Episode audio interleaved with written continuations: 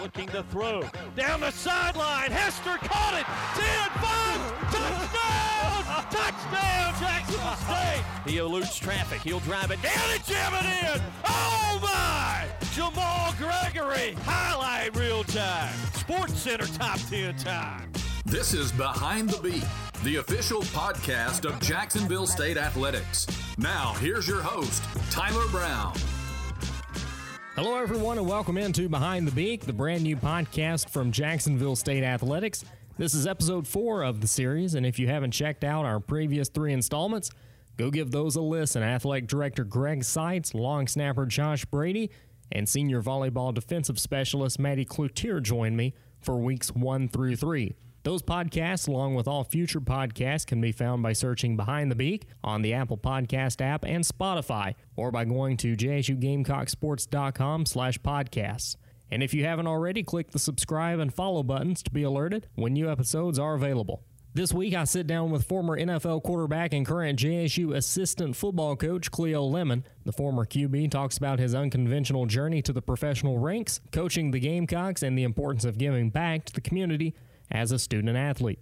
It is a fantastic interview with some great stories along the way, but first, let's get you caught up on the news. Jacksonville State football earned an improbable win Saturday, September fourteenth, downing the number four Eagles of Eastern Washington forty-nine to forty-five. After falling behind twenty-eight to seven in the first quarter, the Gamecocks rallied back and scored twenty-one unanswered points in the fourth quarter to pull off the upset. With less than one minute remaining in the game and the ball in Eastern Washington's possession, cornerback Yul Gowdy picked off Eagles quarterback Eric Berrier to secure the win. J S U quarterback Zarek Cooper threw touchdown passes to Jamari Hester, Josh Pearson, and Michael Matthews, and ran for one more en route to winning Ohio Valley Conference Offensive Player of the Week honors for a second week in a row. Meanwhile, a sixty-seven-yard pick six and phenomenal coverage from Marlon Bridges earned the senior Stats National Defensive Player of the Week honors. The Gamecocks wrap up a three-game homestand next when they tangle with the Lions of North Alabama. Kickoff is set for Saturday, September twenty-first at six p.m. at Burgess Snowfield. The game will broadcast live on E S P N Plus. Jacksonville State volleyball claimed two wins over the weekend while hosting the Gamecock Classic at Pete Matthews Coliseum. J S U topped both Sam Houston State and Stetson Friday, September thirteenth, with back-to-back scores of three to one. The Gamecocks' lone loss of the tournament was a three one loss to Mississippi State on Saturday, September fourteenth. Junior Lexi Libbs was named the O V C Setter of the Week for the second consecutive week following the two-win weekend. She directed J S U's offense with one hundred forty-one assists over the three games and recorded a season-high fifty assists against Sam Houston. Volleyball is back in action Friday, September twentieth and Saturday, September twenty-first at the College of Charleston tournament in Charleston, South Carolina. J S U is set to square off against Charleston Southern, New Orleans, and the College of Charleston at the two-day tournament. In soccer, Jacksonville State dropped back-to-back three to nothing games to Alabama on Thursday, September twelfth, and Mercer on Sunday, September fifteenth. The Gamecocks begin O V C play at home this weekend, hosting E K U Friday, September twentieth at five p.m., and Morehead State on Sunday, September twenty-second at one p.m. at the J S U Soccer Complex. Both matches can be watched on E S P N Plus. On the links, the J S U men's golf team placed second at the Golf Week Program Challenge in Pawleys Island, South Carolina last week. Kim Vidal-Mora finished third in the tournament at twelve under par, while Jesus Montenegro placed ninth at four under. Men's golf continues fall play this week at the Golf Week Conference Challenge in Cedar Rapids, Iowa. In women's golf, the J S U ladies finished tied for eighth at the Golf Week Program Challenge in Myrtle Beach, South Carolina. The Gamecocks shot a five over par two ninety-three as a team in the final round.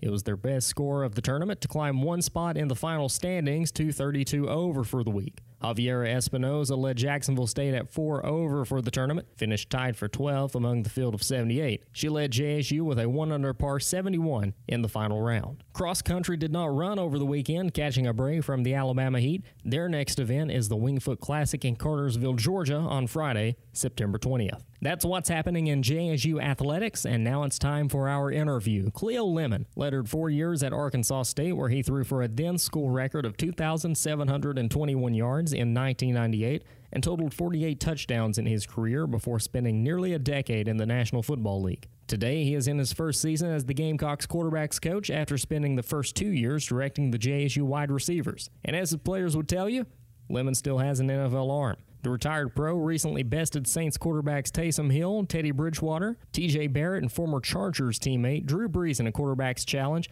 in New Orleans training camp. So without further ado, here's this week's guest, Cleo Lemon. Recording on location tonight. We're over at Burgess Snowfield inside the visiting A D booth tonight, and I'm sitting down with Cleo Lemon. Cleo, thank you for joining us on the podcast. Man, thanks for having me. It's an um, exciting time throughout the this part of the season, you know, getting ready for a, a tough home game. By the time everyone listens to this, the Eastern Washington game will already be in the books. But, Cleo, you uh, came here two years ago, started your uh, career at Jacksonville State as the wide receivers coach. And then now this season, it's your first season as the quarterback's coach. Talk about that group of guys that you had those first two years with Jamari Hester, Josh Pearson. Talk about the situation that you walked in with those two guys and the success you guys had as a wide receivers core. Yeah, uh, when I first got in, you know, the room was a it was a different dynamic. You know, we had uh, Tess Terry, who was an explosive slot. You know, and he was probably my most explosive player at that time, him and um, Dub. And Dub was a transfer from uh, the University of Wisconsin.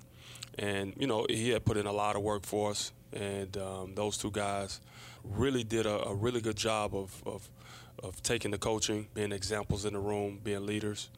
And then Jamari was, was a developmental receiver who was, you know, had some things to work on and, you know, had some issues at the time, but, you know, kind of felt with his athletic ability and his size and the way he approached the game of football, his his intelligence and the way he learned, I thought he had a chance to improve. And, he, you know, he and he's worked at it. So, you know, the room was a little different. We had uh, Shaq Davidson when I was in and that first year, and, you know, Shaq was a was a playmaker. He had transferred in from South Carolina.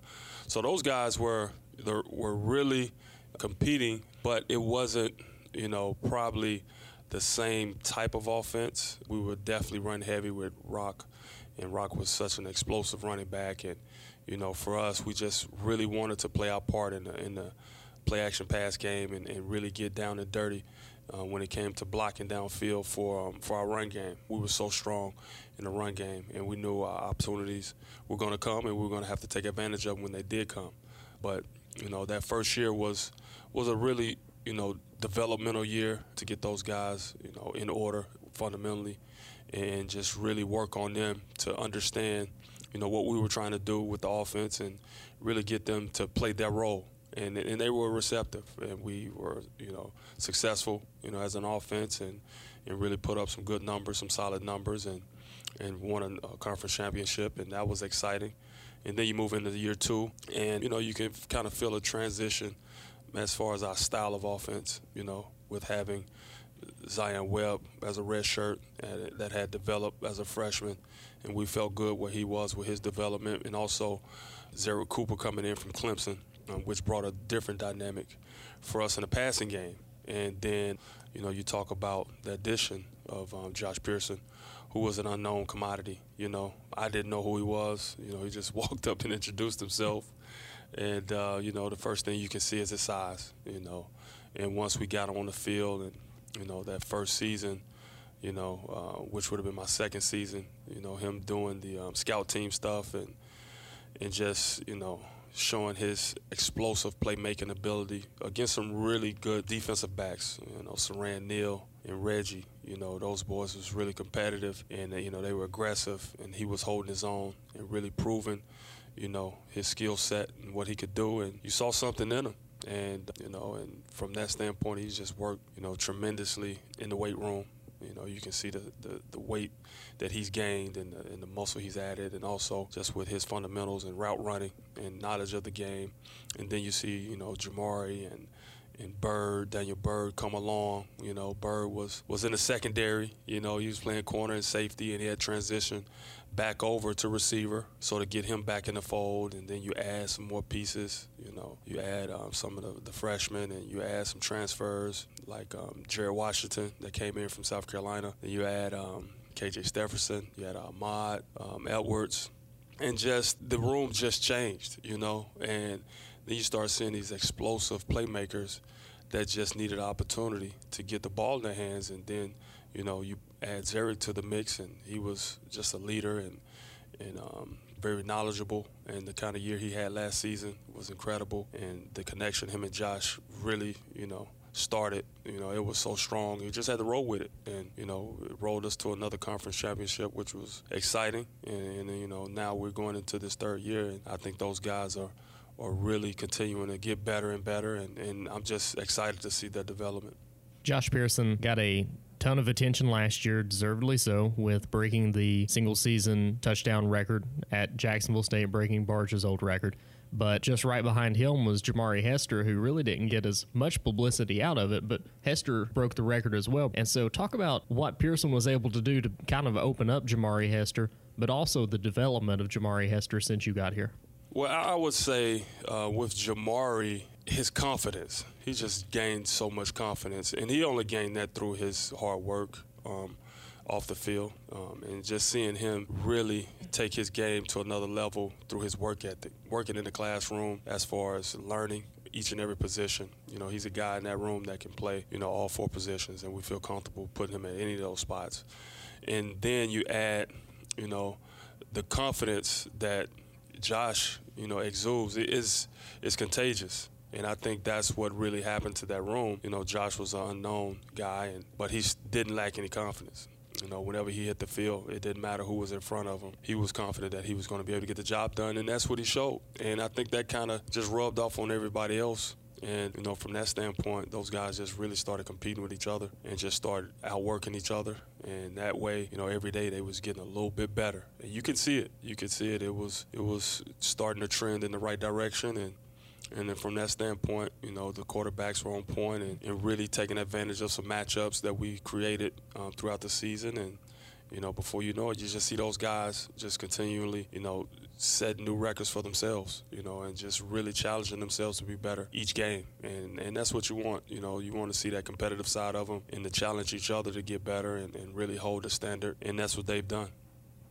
The first two years you were here, you're the wide receivers coach, so you were throwing the ball a lot. Those guys were getting some absolute bullets thrown at them from you. Uh, and for anybody that went to practice, it was a treat to watch you go out and throw a football because they were, like I said, absolute bullets, tight spirals every time. Do you feel like that helped the guys, having an N F L quarterback throwing to these receivers out here and maybe getting them used to that type of level of play?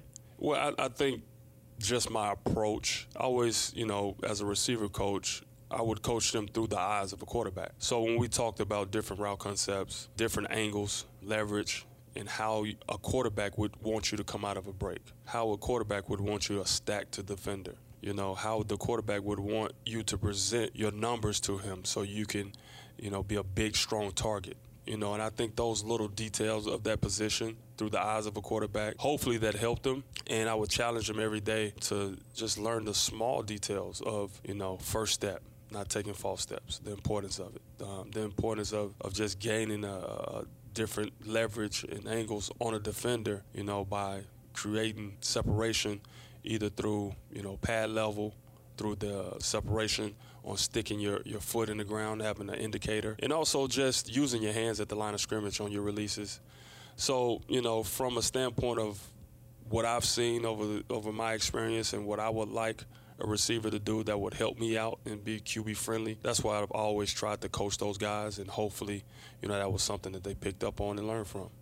And so here you are now in year number three, quarterbacks coach. Do you feel more at home now with that position than you did wide receivers coach? Absolutely. You know, it, quarterback is the position I played my entire life, and now, you know, starting my coaching career, you know, that's where I started at, you know, coaching quarterbacks in high school and being an offensive coordinator there. So, and I also, before I got into that, I was doing quarterback training. So, you know, I've developed, you know, I've coached um, quarterbacks as young as eight years old. You know, I've, you know, was fortunate enough to help Dave Garrard when he was out of football and he was trying to get back in. You know, I was training him, you know, each and every day to try to get him back into the N F L, and, and that was his goal, and that's when he ended up signing with the Miami Dolphins. So, you know, I've I've pretty much helped at every age group of quarterbacks and tried to give them knowledge that I've learned over the years. And, you know, when you take a guy like a professional guy like Dave Garrard, and you just want to just remind him of the things that he already knows and just want to work on those fundamentals each and every day.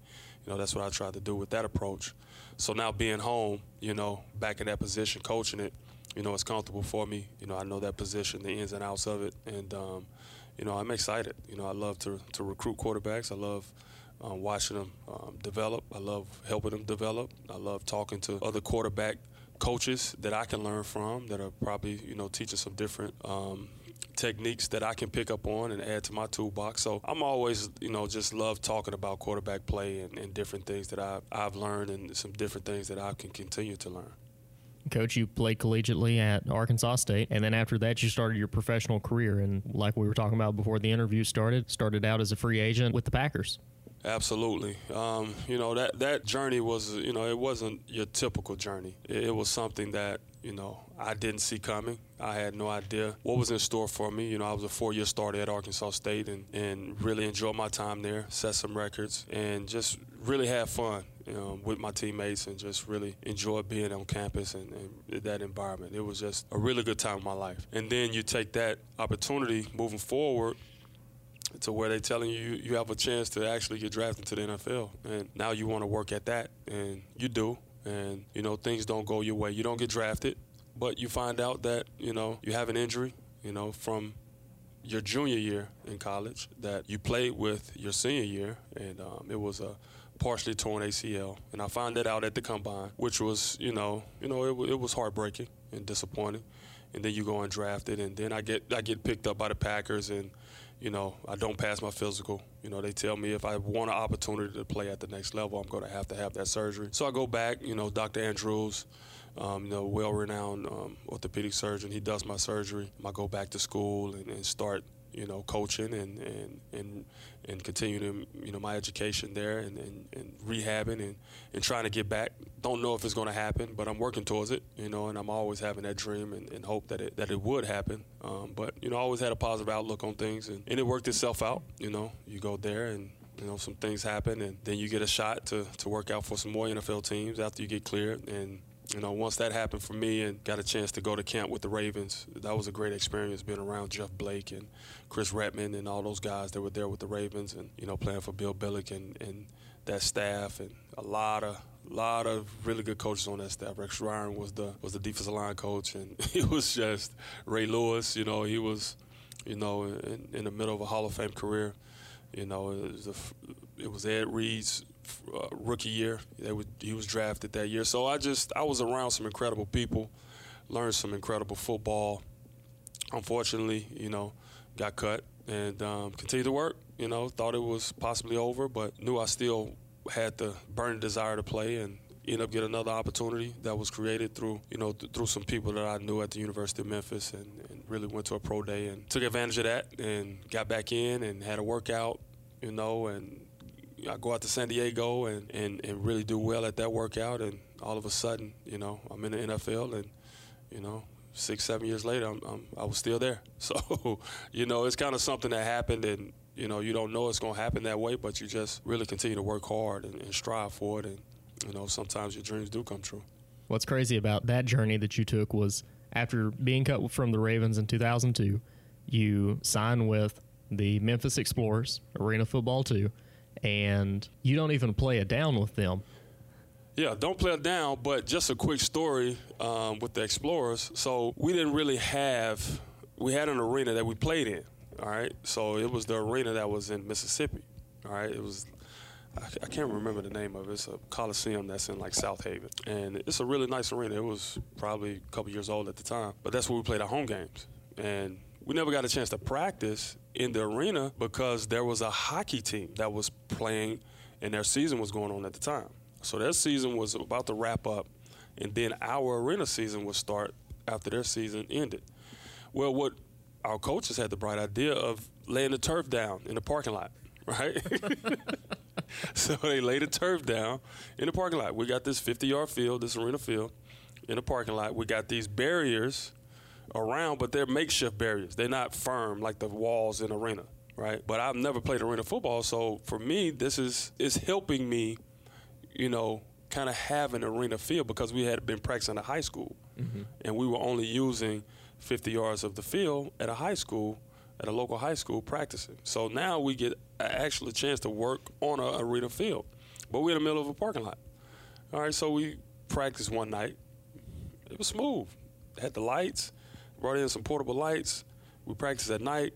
Really good, really good work, right? So the first night we do it, we was kind of skeptical at first, but everybody out there practiced like, hey, look, that was pretty, you know, that was pretty realistic. You know, we're looking forward to it the next night. So we get out the next night, you know, everybody's getting dressed in the, out of the trunk of their cars, you know, getting ready for practice. And, you know, we go out and start the next practice. And all of a sudden, the wind start whipping up.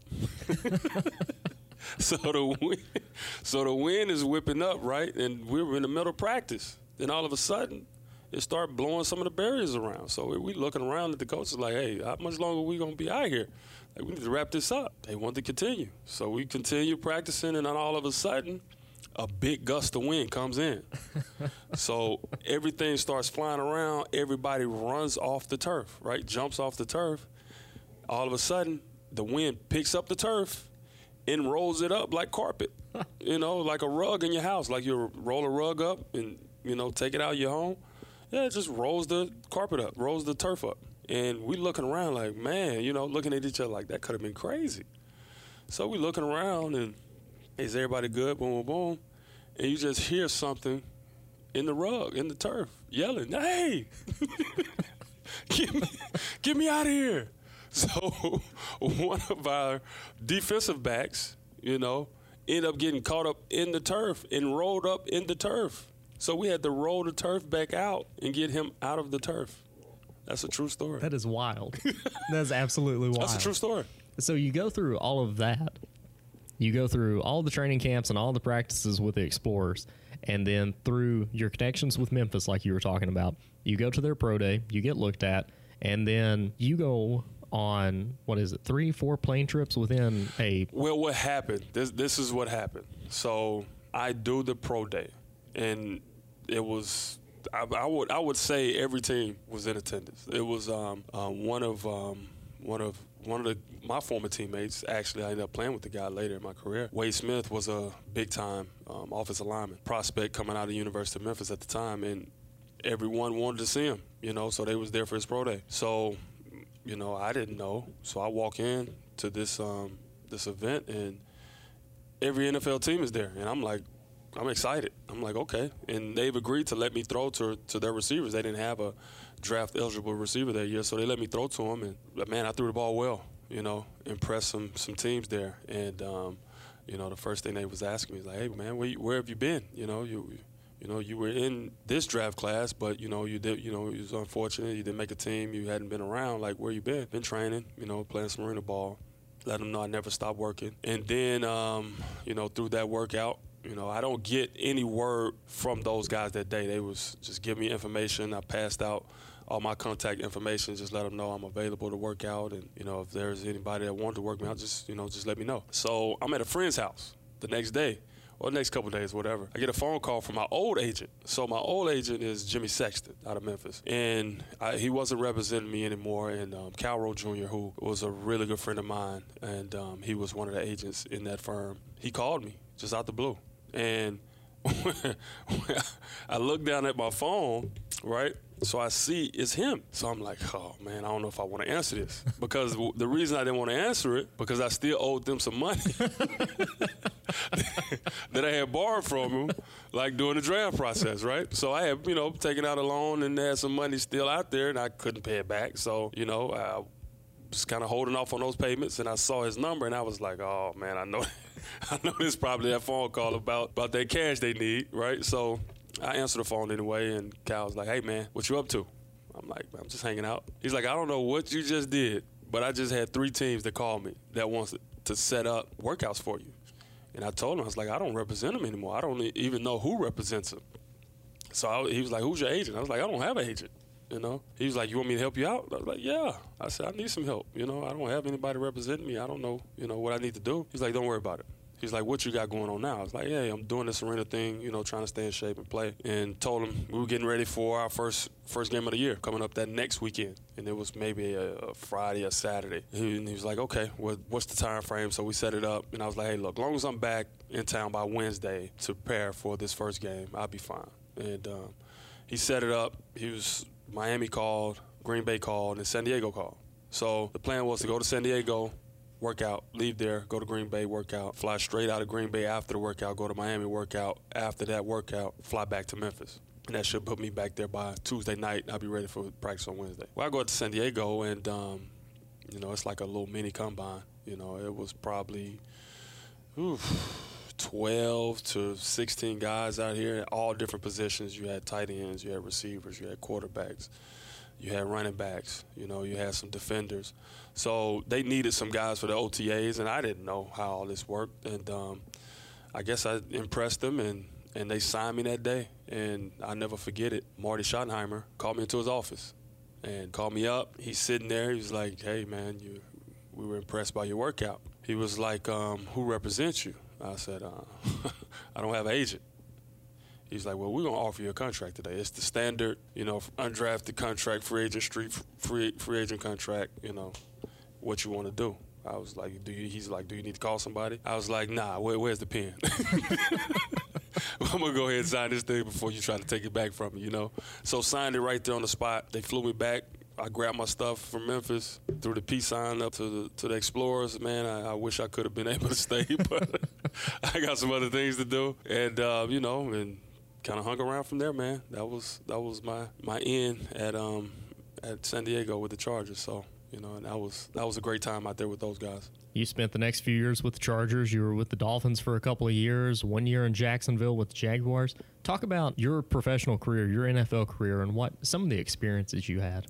You know what? It was fun, man. Um, you know, I always say at that age, you know, it's probably, you know, fresh out of college, it's probably one of the best jobs you could ever have, you know, at that age. And, and being able to play a sport that you've, you know, you've grown up since, you know, you can walk, you know, to dribble a ball or throw a football or kick a so- soccer ball. Or, and now you're able to do it, you know, as a career. And people probably just don't understand how much work, you know, it takes. But, man, it was awesome. You know, to be able to share a field and share a locker room with some of those amazing guys, and you know, um, had played against a couple of guys, you know, in college. You know, I, rem- I remember getting there and striking up a conversation. I had been there; that was my first day there. And LaDainian Tomlinson, um, had played him, you know, when I was at Arkansas State, and he was at T C U, and um, you know, and to to have a good relationship with him, and know that we had competed against each other, and I never forget he was. It was his, yeah, we were both the same year. So it was my junior, his junior year. It was his first time starting at tailback for T C U. He always had played that kind of fullback position in their offense. They had a little little run game offense that he still got the, a lot of touches uh, from that spot, but he had never played in that, almost that eye position spot. And versus us, they put him in that spot, and that was that was a bad day for us.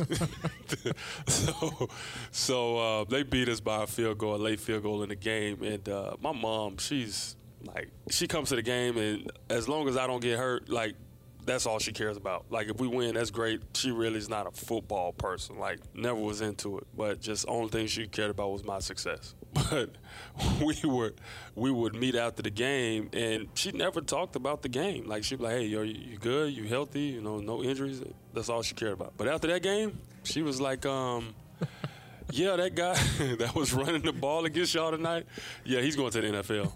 He's going to be really good. I, th- that's the only thing she said. And L T lit us up, and to see him do the same thing with the Chargers and to be witness to that, man, it was amazing. You know, that guy was incredible. And then to strike up a, a really good friendship with Drew Brees and to share that Q B room with him and the type of person he is, really good person, man. Um, you know, I met him at the Combine. We came out, all of us was the same draft class. So met him at the Combine, and, you know, he was a really good person, and, you know, and we're still friends to this day. But at the same time, just a competitive person. You know, um, he was a competitor at the Combine, and when I was with the Chargers, you know, he was competing, and he competed every day. And that oh three season was rough. You know, it was um, Drew as a starter, Doug Flutie was the backup, and, and Flus is just amazing, man.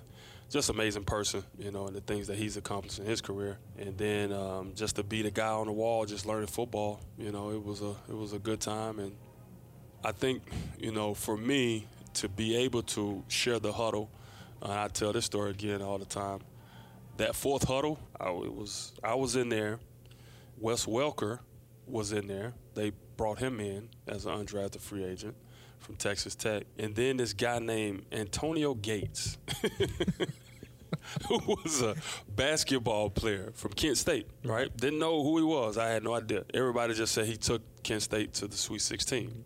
All right, he was a good basketball player. I never had watched watched him in the tournament, didn't know anything about Kent State. I didn't never saw him play basketball, right? But I just knew he was all of a sudden trying to get in the in a three-point stance, and he couldn't get in the three-point stance. He was fresh off the basketball court. And to be in the huddle with those guys, and then, you know, the reason you make the team because you're throwing the ball in the preseason to Antonio Gates. Like, nobody knows who, he's, who he is, but every time you throw it to him, he catches it. So I'm like, you know what? I'm about to ride him. Like, like I don't care who else is on, on this field. I'm throwing it to that guy. And, man, I just threw it to him, you know, all preseason. And he just continued to make plays, and he made me look good. And we had fun, man, and just to have a relationship with him. You know, he was a guy that, you know, went from the fourth huddle in the N F L to now. He's a future Hall of Famer, you know, no doubt. You know, he'll be a first ballot Hall of Famer. But just to have those type of stories and to see some of these guys that you share a field with, you know, it's, you know, sometimes you look back on it and kind of pinch yourself and be like, man, that was that was a pretty awesome ride. You mentioned Drew Brees. You were able to reconnect with him here lately. You went down to New Orleans for a, uh, I guess what I would it was consider a coach's clinic. Basically. It was an internship. Okay. So it's something that the N F L does for, you know, coaches that are trying to break into that league. And, you know, it was a great experience. Um, I've done a couple of those before. Um, I've done one with the Steelers, uh, Mike Tomlin, who was um, uh, my receiver coach um, at Arkansas State. So, you know, have a personal relationship with him and Randy Finkner, who left Arkansas State, went to Memphis, then ended up becoming a receiver coach at Pittsburgh when Mike got the job, to go out there and reconnect with those guys um, a couple years ago. Then left and had the opportunity to do one with the Dallas Cowboys um, with Jason Garrett. Um, he was my position coach with the Dolphins, so got a really good personal relationship with him. Really good guy. And now to be able to do one with the Saints and um, Pete Carmichael, who was the offensive coordinator for the Saints. He was the reason, you know, I, I had the opportunity. Had a good relationship with him in San Diego. He was um, he was an assistant coach there when I was there. And, you know, to still have those relationships and those guys, you know, bring you in and let you learn football and be around the guys and, and really try to enhance your coaching ability. You know, it's a great experience. So it was it was cool being able to reconnect with Drew. That was, that was fun. And from the video I saw, it looks like you showed some people down there that you can still throw the football. Yeah, you know, I wasn't expecting to be in that. You know, Pete was like, hey, just come check it out. You know, maybe you can, you know, get in it. You know, it, we do it every day after practice. So I was like, all right, cool. So I didn't even know they was doing it. I was out on the field, and all the quarterbacks kind of just disappeared. So I was on my way in. I was like, you know what, let me stick my head into the um, – into the indoor. So I looked in, they were in there, and I was like, okay, we can go see what they're up to. And they all standing around talking, and Drew setting everything up, and I'm like, oh man, that'd be cool to do that. And as they're doing it, all of a sudden, Drew just throws me in there. It was like, hey, my former teammate, get in here, you know, and they were kind of filming it, and I just got in there, man, and had some fun with it. So it was, it was cool to be able to be a part of that. And then outside the football world, you and your wife have a foundation, the Cleo Lemonade Foundation. What does your foundation do? What does it serve? And how did you go about founding it? Well, the foundation really started, you know, when I had an opportunity to be a part of the N F L. I just felt like I just wanted to give back in some form and fashion. And for me, I just I, I just really have a, a soft spot for kids. And I've always wanted to, to really give them inspiration on just going after whatever dream you might have. Uh, whatever pers- personal goal you might have for yourself. And it all started by me um, doing my first camp um, in my hometown of Greenwood, Mississippi. I was able to go back, do a football camp, football clinic for kids. And it was a, a, a wide range from like eight-year-old to like um, seventeen-year-old kids who were, you know, just wanted to come out, have some fun, learn some fundamentals. And I would always bring my current teammates, whatever team I was with, with me. I always brought maybe two or three guys to my hometown so the kids can see them, you know, ask them questions. And for them to understand, like, these guys come from the same environments that you come from, right? And they've gone through the same things that you have. And they just really sacrificed and worked hard and made good decisions and really were able to do some things in life, you know, that, you know, only a small percentage of people are able to do. And from that standpoint, you know, the foundation, you know, just grew from us doing, you know, um, things for holiday season, doing um, back to school, fundraisers. You know, I've done cerebral palsy, all right? Did that, did a really big event uh, at a local high school and raised a lot of money for one of the coaches that I really had a really good relationship with. And, you know, we've done all type of events with this foundation, and we've given away different, you know, personal items. We've given away signed jerseys.